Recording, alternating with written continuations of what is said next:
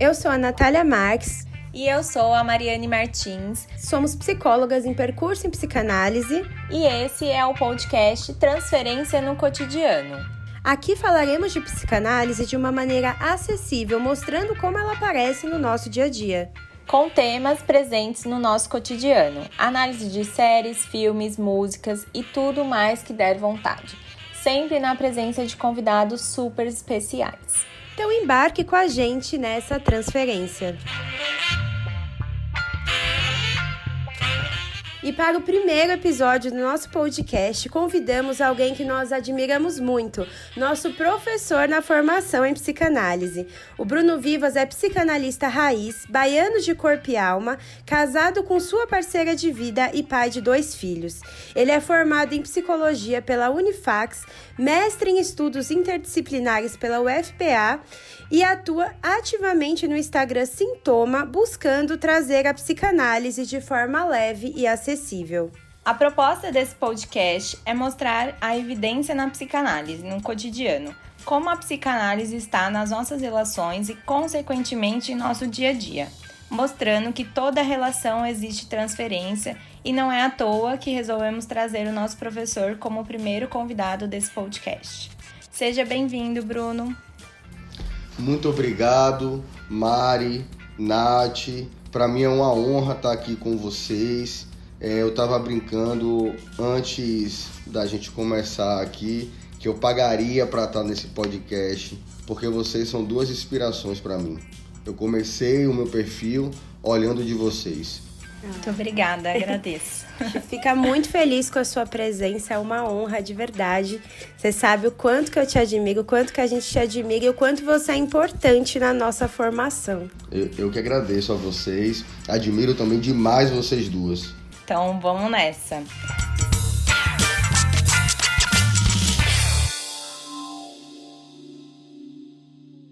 Então, para esse primeiro podcast, para esse primeiro episódio, acho que é importante a gente falar o que é a psicanálise, explicar um pouco da onde surgiu, porque eu vejo que as pessoas têm um receio de falar sobre psicanálise, é, se aprofundar um pouco.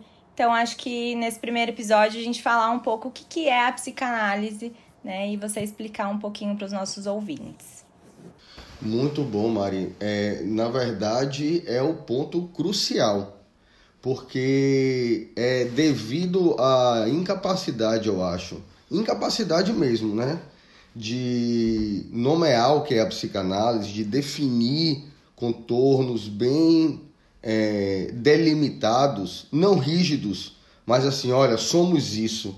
É, devido a isso é que a gente tem toda sorte de toda, é, várias pessoas, vários charlatões e charlatãs é, se utilizando da psicanálise, utilizando o nome psicanálise para vender tudo. Né? Nós vivemos hoje numa época em que é, o processo terapêutico se tornou mais do que nunca um objeto de mercado. Então, como toda boa mercadoria, é, o, o processo terapêutico atualmente, com as terapias alternativas de modo geral, sem desmerecê-las, mas pensando como fenômeno, é, fez com que as pessoas achassem que é, buscar uma mudança pessoal fosse uma coisa fácil, fosse uma coisa superficial, fosse sem dar muito trabalho, muito voltado, né, muito é, impregnado, na verdade, com a proposta medicalizante que atravessa a saúde mental. É, ao invés de eu pensar sobre, é, me debruçar sobre, eu é, tomo um medicamento ou passo por algum processo de três etapas, cinco etapas e estou curado. E de fato, existe um princípio de cura existe algo que se alivia justamente nesse momento inicial, que Freud prevê lá atrás também. Né? Então, definir o que é a psicanálise não é, é hoje se torna um, uma, por incrível que pareça, uma, uma bandeira de luta. Né? Então, a psicanálise na, é nada mais, nada menos do que um método. Um método aplicado à saúde né, um método terapêutico utilizado para tratar neuroses, psicoses e é, entender as perversões, né? Porque a perversão ela não chega no consultório como, é, como chega a neurose e como a gente pode tratar a psicose nas instituições de saúde. É, então, Freud é muito importante a gente pensar que a psicanálise é um método baseado na associação livre, onde o paciente fala livremente. Um método simples, um método que não tem muita. É, não é tão problemático, tão complexo, basta que você fale. E é dessa aposta, dessa aposta inicial, que obviamente não foi é, pensada logo de início, isso é o resultado de uma trajetória, é que vem todo o edifício teórico da psicanálise. É que a psicanálise se torna um ponto de ruptura em relação a tudo que veio antes. Se de alguma forma a psicologia, né, ela, por mais que tenha suas diferenças, ela está enraizada numa dimensão de ser humano, né? E, e daí vem as ciências sociais, também a antropologia, todas pautadas numa ideia fixa, né? De que nós somos seres racionais, de que nós somos seres que, que usamos o pensamento, a lógica, que pensamos de modo é, como é que eu posso dizer, de modo é, quase positivista, né? O que é melhor para mim. Vou fazer o que é melhor para mim, quero ser o que os outros acham que é melhor, né? É, a psicanálise vai ser o resultado de, vai, vai ser o descobrimento de que há um, um outro sujeito dentro de nós, né? Que assim como nós somos seres racionais, nós somos seres do desejo. Assim como a gente quer determinada coisa, determinada, é, determinado objetivo social, de alguma forma, é, se a gente não está tão certo sobre isso, mas a gente não tem tanta é, possibilidade para falar, né, para dizer abertamente, é, nós demonstramos isso através do que Freud vai compreender como nosso desejo. Né? Então, no princípio, é, da psicanálise, né, no princípio da trajetória de Freud, é, ele já está inserido. Assim, a gente precisa pensar de onde vem Freud, o que é que está acontecendo nessa época. Então, Freud ele está numa época que é, é recém-criada a cadeira de doenças mentais, ainda pensado dessa maneira, né, com o grande mestre que ele vai levar para a vida inteira, que é Charcot. E, e eu acho que nós não podemos esquecê-lo, embora a psicanálise seja algo completamente diverso da hipnose, né? É, e, e, tem muito essa confusão, psicanálise é hipnose, não é. é. Embora a gente não deva esquecer Charcot, justamente inclusive para definir o que é a psicanálise, é, Freud vai além. Né? Então, na época de Freud, é, nós estamos ali tentando compreender o que é que acontece, assim, qual é a diferença de nós, seres humanos, né? Como é que a gente pode investigar a vida anímica, a vida psicológica, sem recorrer ao organismo? Essa é a grande questão que está sendo posta ali. Então, é, num primeiro momento, os aspectos psicológicos eles vão ser pensados como, é, como sendo literalmente o resultado do que acontece no nosso cérebro, né? sem nenhuma modificação. E também os tratamentos serão feitos dessa maneira. Então a gente vai ter o eletrochoque, a gente vai ter, se a gente, eh, se vocês quiserem, vocês podem é, recorrer a um livro chamado O Nascimento da Clínica, O Poder Psiquiátrico. São dois livros, por exemplo, de Michel Foucault, que foi um, um psicólogo e um filósofo que fez toda essa varredura histórico-teórica do surgimento do método clínico psiquiátrico. Então, ele não está, segundo Foucault, justamente por estar, por, pelo método estar muito preso ao corpo, ele não tem muita diferença do sistema de policiamento. do sistema de punição. Né? Então, é, todas e todos devem conhecer um, um famoso bordão, madeira de dar em doido, né? que é um, uma gíria mineira, mas ela tem uma origem na saúde mental. Porque realmente você, você batia nos que né, nós chamamos hoje nos psicóticos, né, na loucura. A loucura vai ser dividida, vai ser pensada como psicose depois, né, com desenvolvimento teórico na saúde mental. Então Freud ele está diante disso.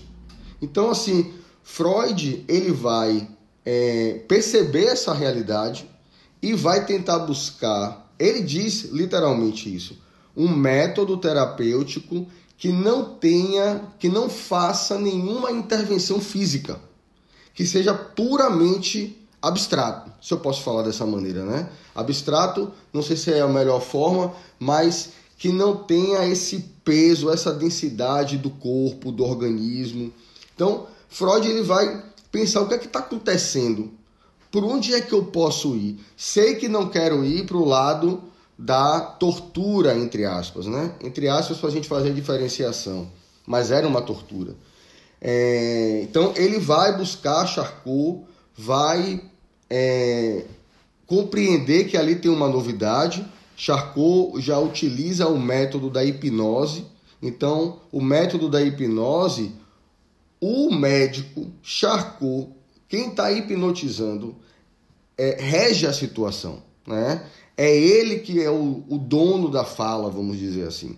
É ele que vai dizer: olha, é, agora você vai esquecer essa dor, agora essa, sei lá, essa dor na coluna vai desaparecer.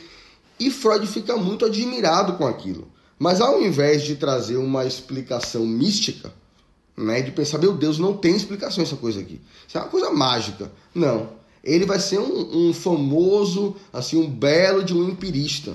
E aí ele vai dizer: olha, então quer dizer que uma coisa que já estava dada nessa época, certo? Que a histeria não era uma doença da mulher, era uma doença por representação. Né? Assim, o que se tinha na época era que, por uma incapacidade de representar uma emoção, essa emoção vem para o corpo.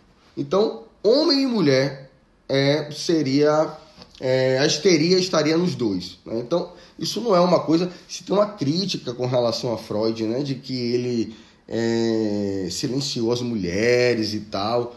Isso é um equívoco. Se for é, pelo argumento que é utilizado de que a histeria é uma doença de mulheres, esse argumento não é válido. Por outros, a gente vai analisar, né, sem problema nenhum. Então, é, Freud vai observar isso e vai pensar o seguinte, que a grande, é, o que faz ele abandonar a hipnose é isso, né, de que é, o, a intervenção médica é, mostra que de quem está hipnotizando, né, mostra que existe realmente uma ligação entre a fala e a doença, né? Então, é, não é só a emoção que não é não é colocada no psiquismo, mas é, essa emoção que não é colocada no psiquismo obedece ao comando de alguém. E quem está hipnotizando tem, é, como é que eu posso dizer, ocupa esse lugar. Então, Freud começa a entender que o hipnotizador está ocupando um lugar que ele não deve ocupar. Que Lacan lá na frente vai falar o lugar do mestre, né? É, do, do discurso do mestre, etc. Então ele rapidamente abandona também a hipnose. E aí, sem saber muito o que fazer, ele é chamado pelo, por um médico, um amigo, Joseph Breuer, diz assim, rapaz, eu tô com um caso aqui. E ele manda um WhatsApp para Freud, eu tô com um caso aqui e é, tô com um novo método, né? Venha cá me ajudar, né? Essa, essa é uma moça de 20 anos e muitos sintomas histéricos, é, é, afasias, né? que é a perda da fala, etc. E Freud vai. Breuer mostra para ele um novo método, que é o método catártico. Né? Então, um método, dois métodos que buscam a intervenção na fala. Né? Assim, sem é, se valer, vamos dizer assim, de tocar no corpo de ninguém. Então, já são é, Freud, Breuer e, e Charcot estão é, no fundamento da ética, eu acho, né? Assim, essa é uma discussão metodológica, mas em termos éticos, inclusive. E aí, o que é que, que, que Freud é, observa, né? Breuer não consegue continuar o caso, eles fazem uma mescla de hipnose com catarse, né? Então a catarse mostra efeitos extremamente positivos, mas só que Freud observa que ele é, ele não é duradouro, né? Porque, mas Freud tira uma lição disso também. Ele vai perceber que a fala promove uma descarga equivalente a uma a descarga é, motora, né? Sei lá, quando alguém, no, acho que nos Estados Unidos tem isso, inclusive, é, espaços cheios de coisa velha e que você mete o taco de beisebol e você ah! e bate. Tem uma, co tem um, uma coisa tem chamada. aqui no Brasil já também, viu? Pronto! Tem alguns lugares. Beleza, é, só para não ficar muito. Também. É, e só para não ficar muito distante das pessoas, né? Assim, por como assim? Motora. Então assim, isso que é que quando você vai para academia e você malha e você, ah, meu Deus, eu tô tão aliviada, né? Você então, descarrega fa... aquela energia, né, Bruno? Exatamente. Falar provoca a mesma coisa. Ele, rapaz, então quer dizer que a fala ela é entre aspas, né, um, é como se fosse movimento, como se fosse o nosso corpo. Então ele começa a dar um corpo ao psicológico, que é pela fala. Então ele não vai para o pensamento, ele não vai para a razão, né? Ele vai para a fala. Fala, a pessoa às vezes nem sabe o que falou. Esse é um ponto importantíssimo. A pessoa fala, fala, fala, fala, ela, ixi, menina, nem sei porque eu estou falando isso. Isso é associação livre, né? E isso ainda é a catarse, né? Mas, mas tem um, mas você tá certa, Mari. Você tá certa. Porque a associação livre, ela é a continuação depois que eu falei tudo.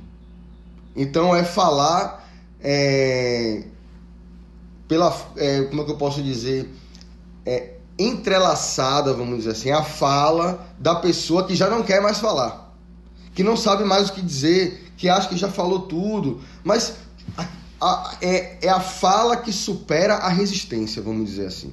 Né?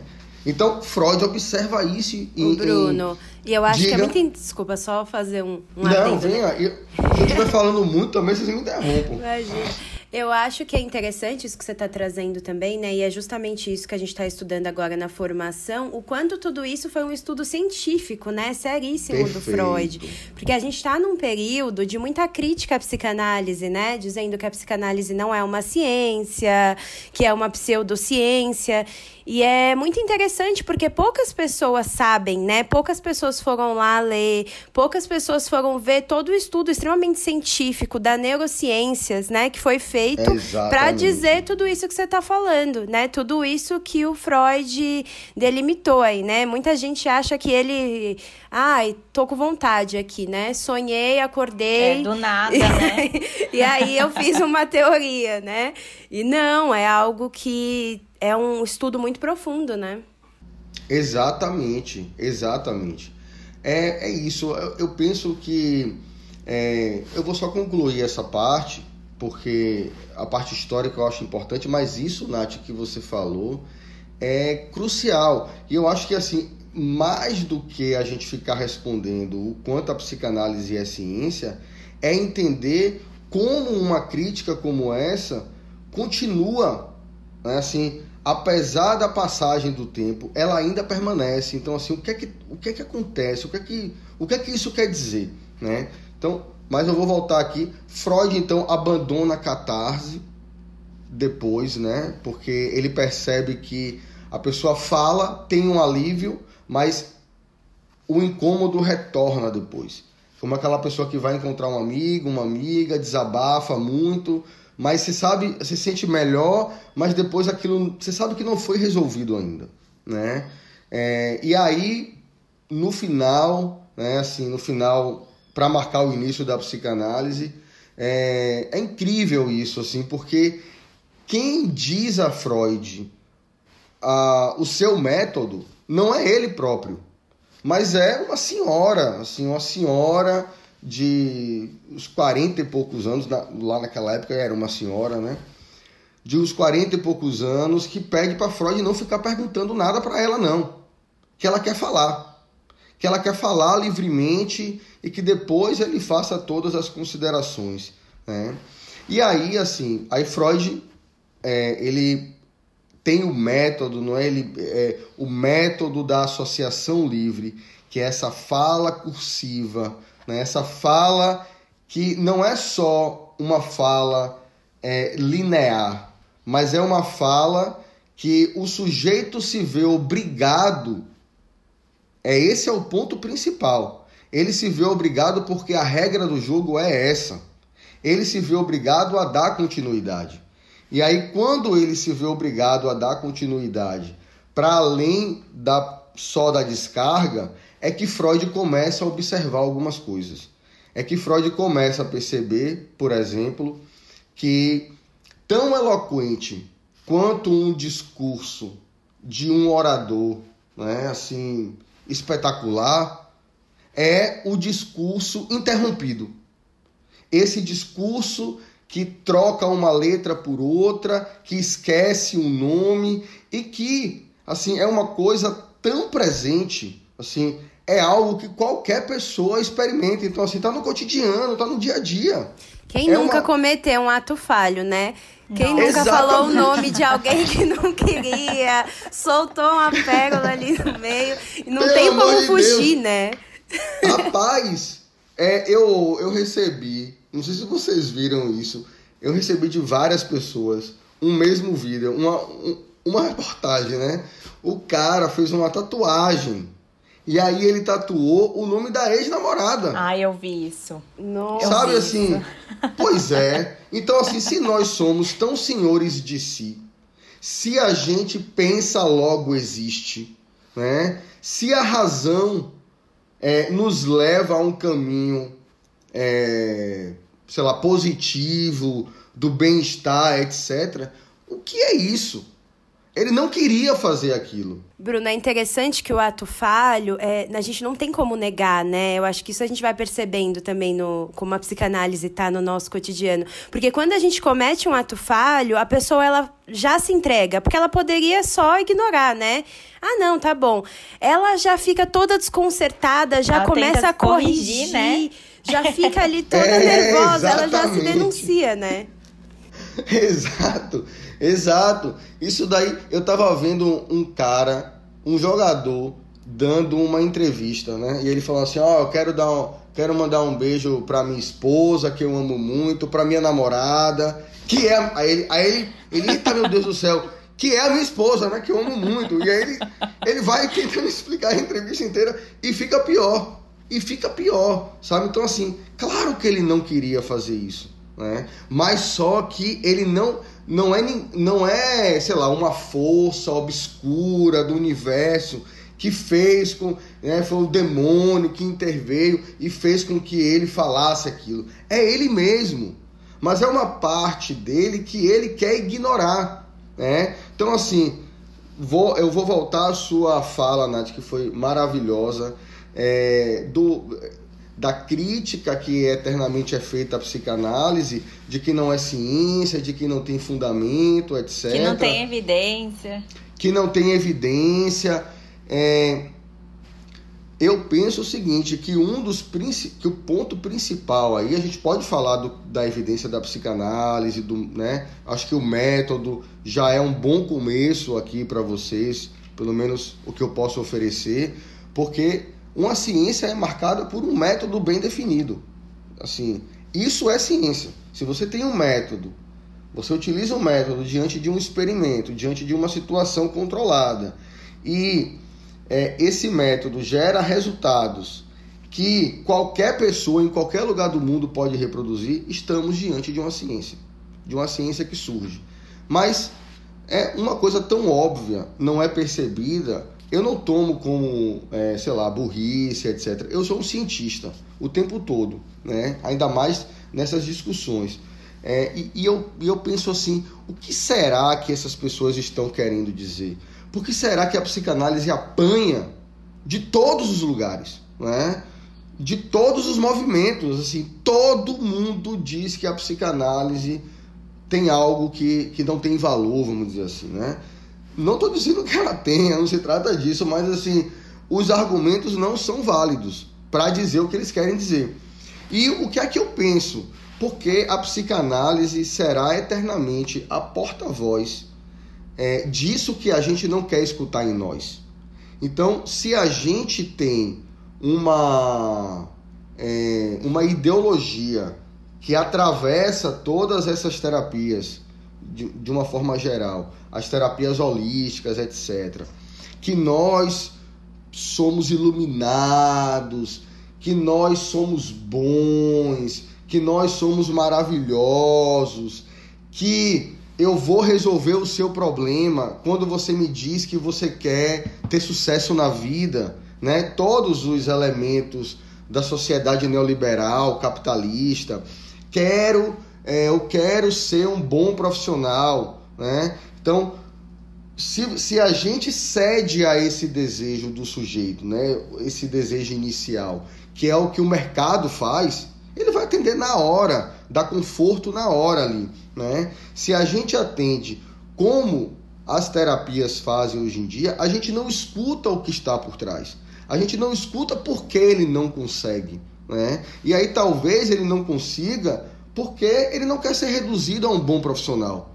Ou ele não sabe mais se aquela profissão é aquela que ele queria ter. Não sabe mais. Ele, ele foi ele percorreu um grande trajeto, prometeu ao pai, prometeu à mãe, prometeu à família que iria se tornar médico, mas só que na hora H ele, ele quer ser ator. Mas ele nunca, ninguém nunca vai querer escutar isso, porque isso é uma maluquice. Só quem escuta isso é a psicanalista. É o psicanalista.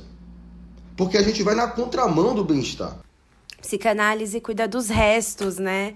Acho muito bonito quando a gente pensa o que ninguém quer ouvir, né, Bruno? E eu acho muito, muito importante isso que você está trazendo, porque a gente vê, né, até na psicologia também, muito essa cultura neoliberal, né, de que a gente vai conseguir resolver tudo, de que a gente controla todos os nossos sentimentos, que a gente pode controlar os nossos pensamentos, de que, ai, cinco passos cinco passos para isso, cinco passos para aquilo, para você curar a depressão, que não pode, né, dentro da psicologia, mas a gente vê por aí, né, terapeutas, etc., falando um monte de coisa, mas mesmo é, co coisas que não são antiéticas, assim, né, mas a gente vê muito de, um, de uma cultura normalizadora ali, né, que conversa com a, a medicalização, como você já trouxe, né, de, não, você tem que ficar bem, você tem que ficar feliz, que é muito da cultura good vibes, né, que a gente sempre critica é, ali nesse sentido. Você tem que ser feliz, você tem que sorrir. Não, se você tá triste, tem alguma coisa errada. Se você tá sentindo angústia, a gente precisa eliminar essa angústia. E a psicanálise, ela vem em outro lugar, né? A gente dá muita voz pra angústia. angústia quer dizer muita coisa, né? A gente não quer arrancar o sintoma. Então, acho que por isso que Freud já avisou há muito tempo que a psicanálise causaria resistência, né? Porque Exatamente. agora a gente vê isso muito nítido. E eu penso que essas críticas aumentaram também porque a psicanálise está muito presente na internet agora, né? E também o que é o efeito colateral de uma coisa muito boa, que é a psicanálise se tornando mais acessível, né? Muitas pessoas fazendo como você, né? Como a gente tenta o movimento na internet de tornar a psicanálise mais acessível. E essa é a pergunta que eu queria te fazer agora também, né?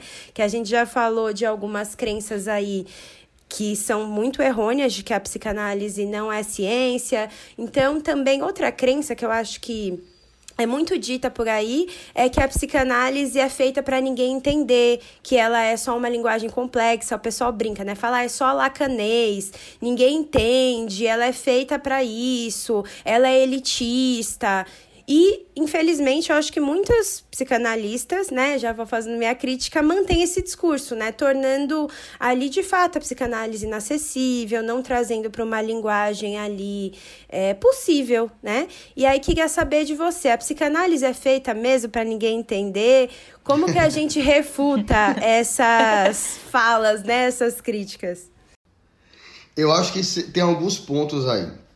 Eu acho que é... Por mais que você. Nós estamos numa época que as pessoas não leem. Né? Isso é um fato. É... E, e assim, ah, Bruno, mas toda época as pessoas não leem. Mas essa é diferente. Porque a gente está na era das redes sociais.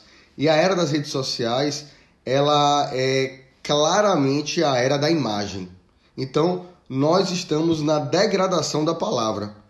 É, e, e aí a psicanálise tem um trabalho muito forte aí, né? É, se Freud, no, na interpretação dos sonhos, vai dizer que o trabalho da psicanálise com os sonhos é transformar a imagem do sonho em palavra, que é um, uma tarefa difícil, porque ela é castradora, né? Tem uma passagem aí, se perde algo. É, nós temos essa tarefa também. Então, assim, a pessoa, se ela, se a angústia está eliminada da realidade humana, como é que ela vai ler um texto que seja possível ela entender e não compreender? Como? Porque um texto denso, você lê, você entende, mas algo fica, você rumina, você volta para casa, você abre de novo, você lê, você repete aquele parágrafo. Então, assim, leitura é uma dedicação. Leitura não é bula de remédio. É que você pega, certo, ponto 1, um, ponto 2, ponto 3, e a pessoa sai entendendo tudo. Então, eu acho que esse é um, um primeiro ponto. A, a psicanálise, se, é, tem um, um crítico literário que se chama Harold Bloom. É um dos maiores críticos literários do mundo. Ele é um estadunidense e ele escreveu um livro chamado Cânone Ocidental. E dentre os, os citados, né, Freud está ali. O que é um cânone? Um cânone é uma pessoa que quando escreve sobre alguma coisa, ela inaugura uma nova forma de ver o mundo. Então, ela Freud quando escreve a psicanálise, né, quando escreve o que escuta, ele não só está escrevendo para quem se tornará psicanalista, mas a psicanálise é utilizada na antropologia, na sociologia, na arte, né, em todas as áreas do conhecimento humano e, da, e das relações humanas. Então, Freud ele tem um texto que é compreensível, que é que, né, que nós entendemos, mas só que pela amplitude, né, pela capacidade de atravessar épocas, tem algo que irá sempre se renovar, né? que são é, que é uma incompreensão que não é propriamente do é, da incapacidade de escrever bem, por exemplo, mas é próprio da densidade do conteúdo que está ali.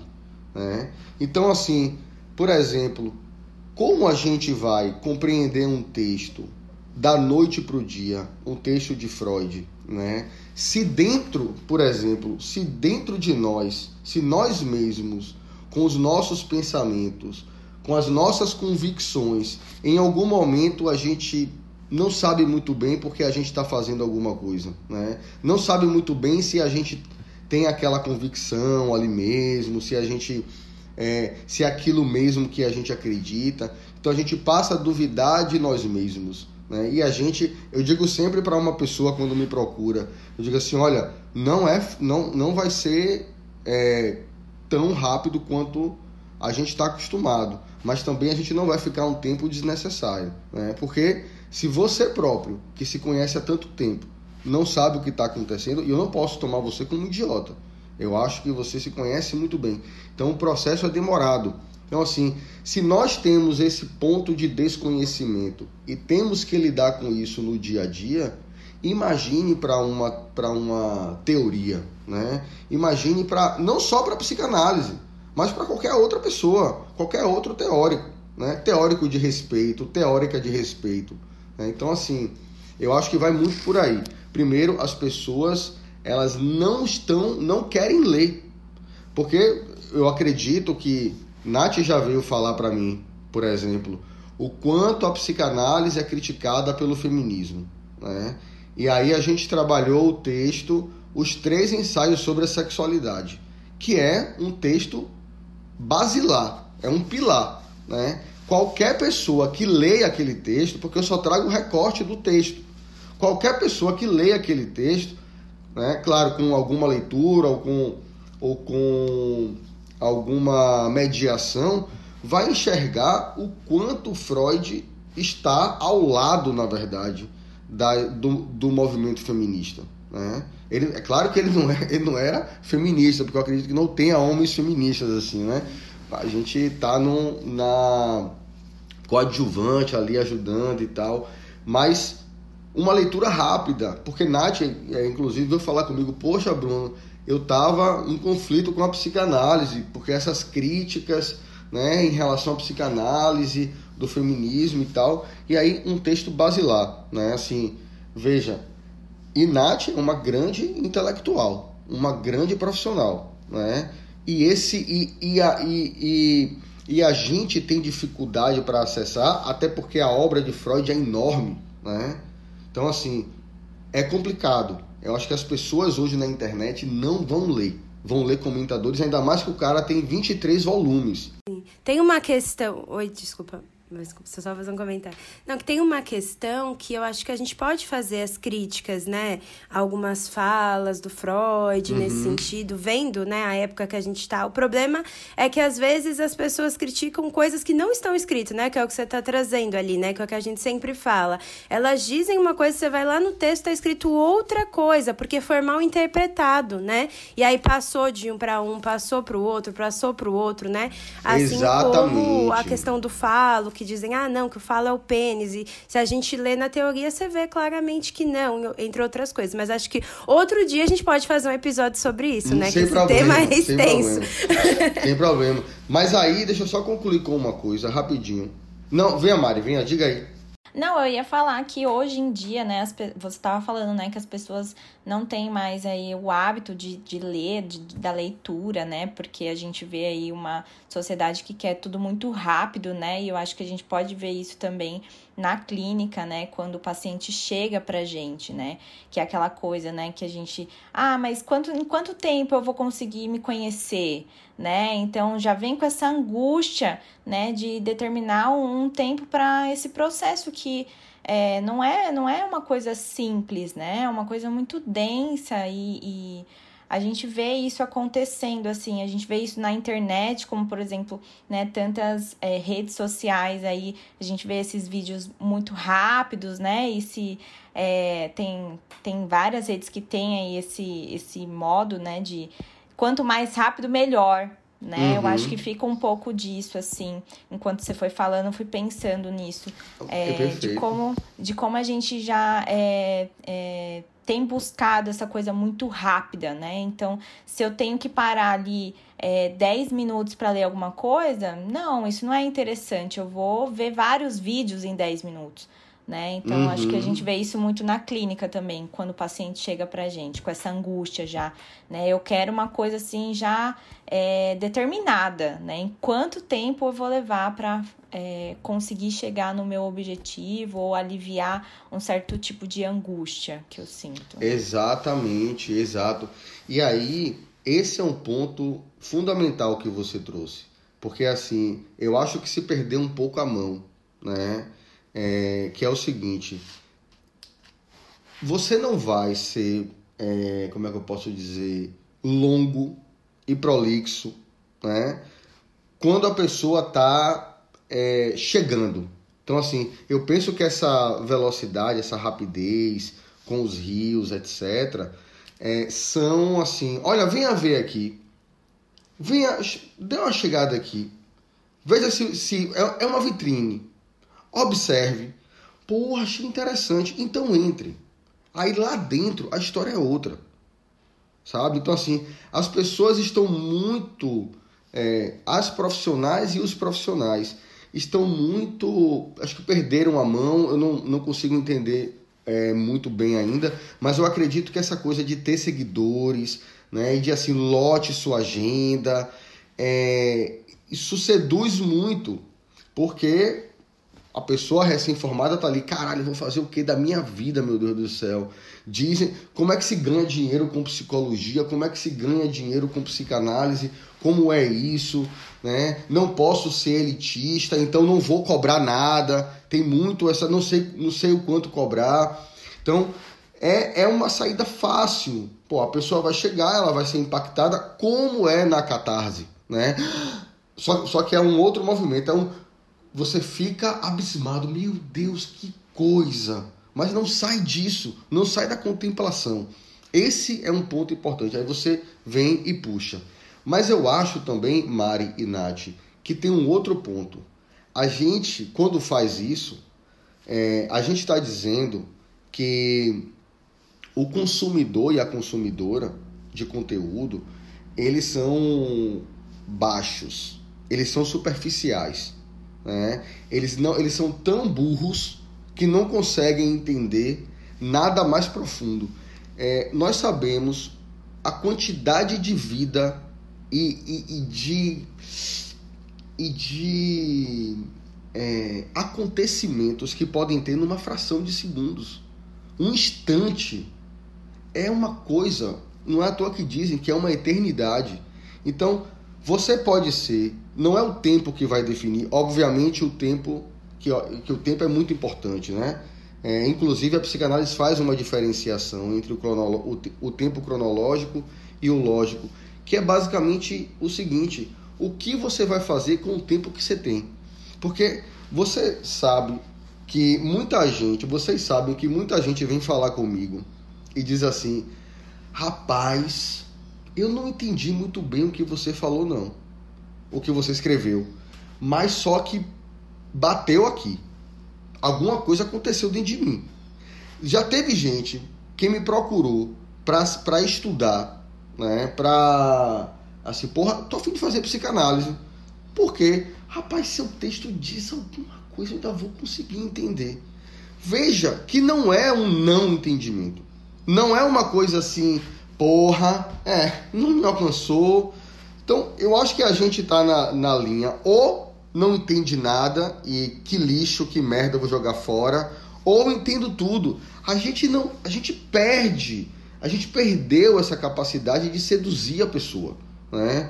De, eu acho que é, tem um grande, uma grande, um grande efeito colateral. Vou usar a sua fala, Nath, essa palavra é muito boa um grande efeito colateral na era da informação, na era de tá tudo disponível, né? De que assim, certo? Nós temos todas as respostas para as perguntas. Mas a gente perdeu a capacidade de fazer perguntas porque tudo é conhecido. Sabe-se sobre tudo. O neurótico obsessivo é esse cara, né? Que é assim, olha, deixa eu te fazer uma pergunta, mas eu já sei o que, o que eu. Já vou te perguntar, mas já tenho a resposta. Então, assim, nós, com essa ânsia de dar resposta para tudo, né? de, de dizer sobre tudo, a gente, a gente encobriu o mistério. A capacidade de se encantar e de se abismar e de se angustiar com o que já é eternamente conhecido. Então, eu acho que essa é uma questão importante. Assim, o que é que a gente está, o que a gente está fazendo na, nas redes sociais, tem um ponto, né? Só para a gente fazer uma síntese. Um ponto que é, é a rapidez, a coisa, né? Muito fast food, etc. Mas só que eu acredito que dentro dessa velocidade a gente pode ser profundo. Acho que entraria um pouco já fazendo uma outra pergunta, né? Em relação à psicanálise. É, você foi falando um pouco né, de, da questão do ato falho, você deu alguns exemplos aí até do cara que fez a, a tatuagem com, com o nome né, da, que não era da namorada. É, e como a psicanálise ela é utilizada na filosofia, na antropologia, né, e como a gente pode ver é, em, em muitos aspectos as, a psicanálise né, em si. E acho que a próxima pergunta entraria, né? Onde a gente pode perceber a psicanálise no cotidiano, né? Você já falou um pouco né, sobre isso, né, que eu fui falando aí da, da questão que você colocou do ato falho, eu acho que é uma coisa que a gente pode ver, né, todo mundo vai em algum momento ter um ato falho, né, é, não, tem como não ter, né, acho que, é, então entraria aí a gente pensar, né, como a gente pode ver a psicanálise no cotidiano, como a gente pode é, vivenciar, é, enxergar as evidências da psicanálise, né? Que a gente fala muito em, hoje em dia sobre evidências, né? Acho que essa palavra está muito em alta, né? É, e como a gente pode enxergar a evidência da psicanálise no cotidiano? Muito boa pergunta. E se a psicanálise não está no cotidiano, ela não serve para nada. Vai servir é. para quê mesmo? Né? então, é, e, e, eu acho que enxergar a psicanálise, eu, eu acho não, eu tenho certeza, que enxergar a psicanálise no cotidiano nada mais é do que é, reafirmar o posicionamento de Freud. Né? Porque Freud, ele observou, ele fez de objeto de estudo tudo aquilo que é extremamente humano, mas ninguém quer saber os atos falhos, né? Assim, os lapsos de linguagem, da fala, troca um nome por outro, esquece um nome. E o curioso é que Freud ele é tão empírico que ele diz assim, não é qualquer esquecimento.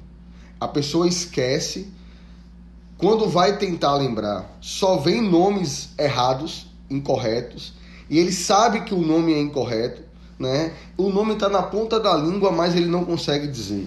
Como também nos sonhos, então, sonhos é uma coisa mística, ninguém quer saber disso, mas é uma coisa muito que todo mundo sonha. Todo mundo sonha. E o sonho é uma coisa, um fenômeno muito importante, porque eu acho, eu acho, não tenho certeza, que é, faz a gente ter uma noção muito simples dessa. É, dessa instabilidade do objeto da psicanálise, né? Dessa instabilidade do objeto da psicanálise, que é a própria experiência humana. Porque o sonho, qualquer pessoa pode dizer, qualquer um, me conte, sonhei, me conte seu sonho aí. Ah, eu sonhei com, eu acho que foi assim, deixa eu ver se eu consigo me lembrar bem, né? Eu tenho, ou é, ela traz, né?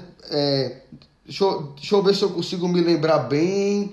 É, aí ela conta o sonho, aí ela diz assim: É, eu só consigo me lembrar dessa parte. Eu tenho certeza que tem mais coisa, mas eu não consigo me lembrar. Mas eu não sei dizer o que é que tem mais, né? E ela tem uma convicção absurda de que aquele sonho sem pé nem cabeça quer dizer alguma coisa. Então, assim, essa é uma evidência para mim sem precedentes. A própria pessoa que sonha, ela tem é, certeza que sonhou alguma coisa, ela pode até te dizer, mas não sabe muito bem se aquelas palavras serão boas. Muito embora não resta dúvidas do que ela sonhou. Sim, sonhei, tenho certeza. Mas quando você pede para ela dizer, ela não consegue dizer muito bem.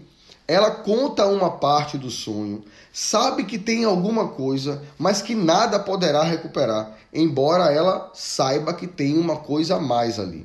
Então, pelo próprio sonho, que foi um dos primeiros objetos né, que Freud pega, assim, porra, ele, ele mesmo diz, ele fala assim, eu só continuei porque eu tinha o material dos sonhos que me ajudava. Né? Porque se ele não pudesse trabalhar com sonhos, se ele tivesse restrito só a fala, eu não sei se ele teria continuado.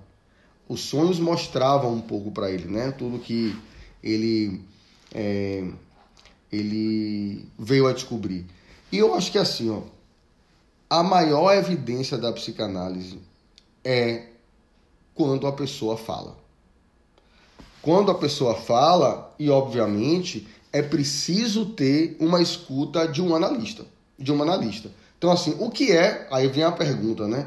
O que é um analista? O que é uma analista? Será que ele ou ela é, são aquela pessoa que fica sentada com a outra de costas no consultório? É, mas será que é só isso? Não. Então, a psicanalista e o psicanalista que não ouse interpretar a sua realidade, que não ouse reconhecer as novas formas de linguagem que traduzem o desejo inconsciente, o desejo que a gente não tem coragem de dizer, ele não vai ser ninguém, ela não vai ser ninguém. Então, tão importante quanto o xiste, quer dizer, né? Ele sendo dito ali, etc. Hoje a gente tem o próprio tweet, né? O tweet é isso. as pessoas, ali é a linguagem, a fala do povo. Obviamente, eu sei que tem pessoas que não têm acesso ao tweet, etc. Mas é uma linguagem da, da praça, do cotidiano, rápida, sem vírgula, sem pontuação. Então ali tudo é despejado. Qualquer pessoa que leia o tweet de uma menina, de um menino de 15 anos, vai poder observar a verdade psicanalítica ali. Né? É, eu, eu, eu, lembro muito de um, um texto que eu fiz uma vez é, de uma menina que diz assim: Minha mãe me mandou uma mensagem. Aí o corretor também funciona como ato falho, né? Então é preciso ter essas novas interpretações.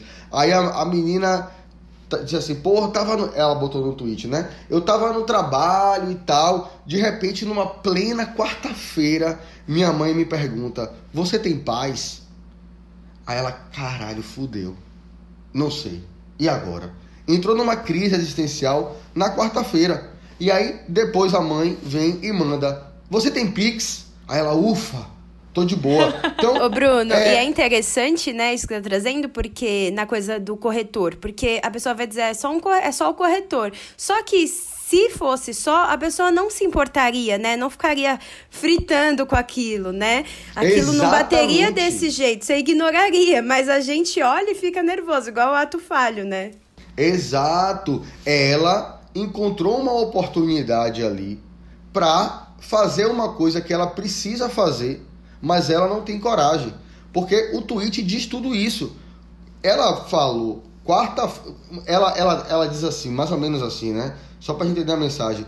Ah, numa quarta-feira, três horas da tarde, tipo assim, caralho, que merda isso daqui, viu, velho? Não queria estar nessa merda desse trabalho. Mas ela colocou de uma forma que era assim, tá tudo bem, toda uma quarta-feira no trabalho, e, né? Mas ela aproveitou a oportunidade do erro do corretor e se perguntou: será que é isso mesmo que eu quero?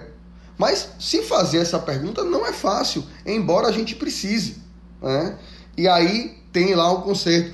Um, uma, um tweet que me chamou muita atenção recentemente, e eu vou fazer um, um texto sobre ele, é que fala exatamente sobre a positividade, é, so, sobre a toxicidade, né? Então, se tem a positividade, tem a coisa tóxica, né? Então, assim, e aí junta as duas, é uma bomba miserável.